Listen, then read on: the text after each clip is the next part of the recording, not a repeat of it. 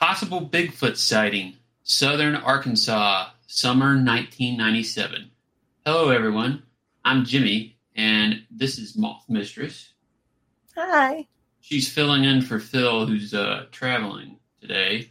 Um, this week we are taking a look at a story sent to us by one of our Patreons.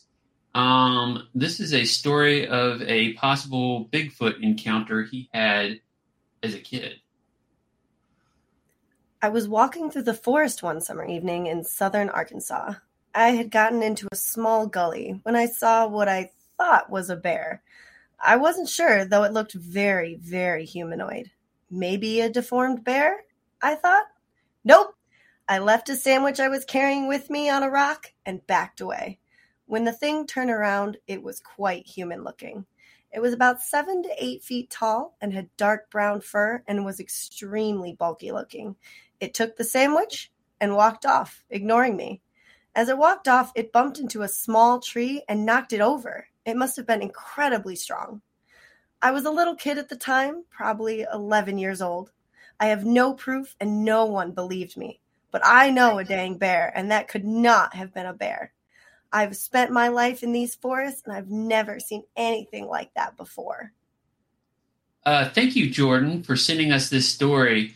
We believe you. I'm not sure a lot of, uh, oh, I am sure a lot of our fans are going to believe you too. Growing up, I've spent a lot of times in the woods too. I can't imagine running into something like that while out on one of my strolls. I used to do that out in the woods a ton as a kid. It's a good area for it. You have a, mm-hmm. probably yeah. a much higher chance in the area you're in. Yeah, I used to j- just get uh, my dogs and just walk. I mean, I still do it too. I take this one with me. well, here's hoping you don't necessarily run into a Bigfoot, but it sounds like you just need a sandwich to fight it off. Yep, so. yep. I usually just run into bears and deer. or not deer. Oh, we won't get into that. Mm-hmm, mm-hmm. Remember, guys, if you have a story you'd like to see featured, you can email Spooky Appalachia at webmaster at spookyappalachia.com. As you can see, the format has changed up a little bit for these stories. So uh, if you like this, let them know. Also, don't forget, Spooky Appalachia has a Patreon that you can be a part of. That's what I'm part of. I love being a member of Spooky Appalachia.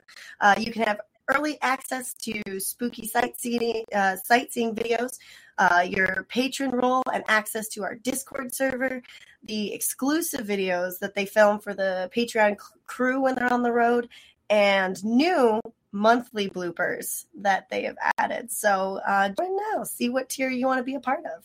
The new bloopers are pretty cool. I'm looking forward to them. I think everybody's going to like them.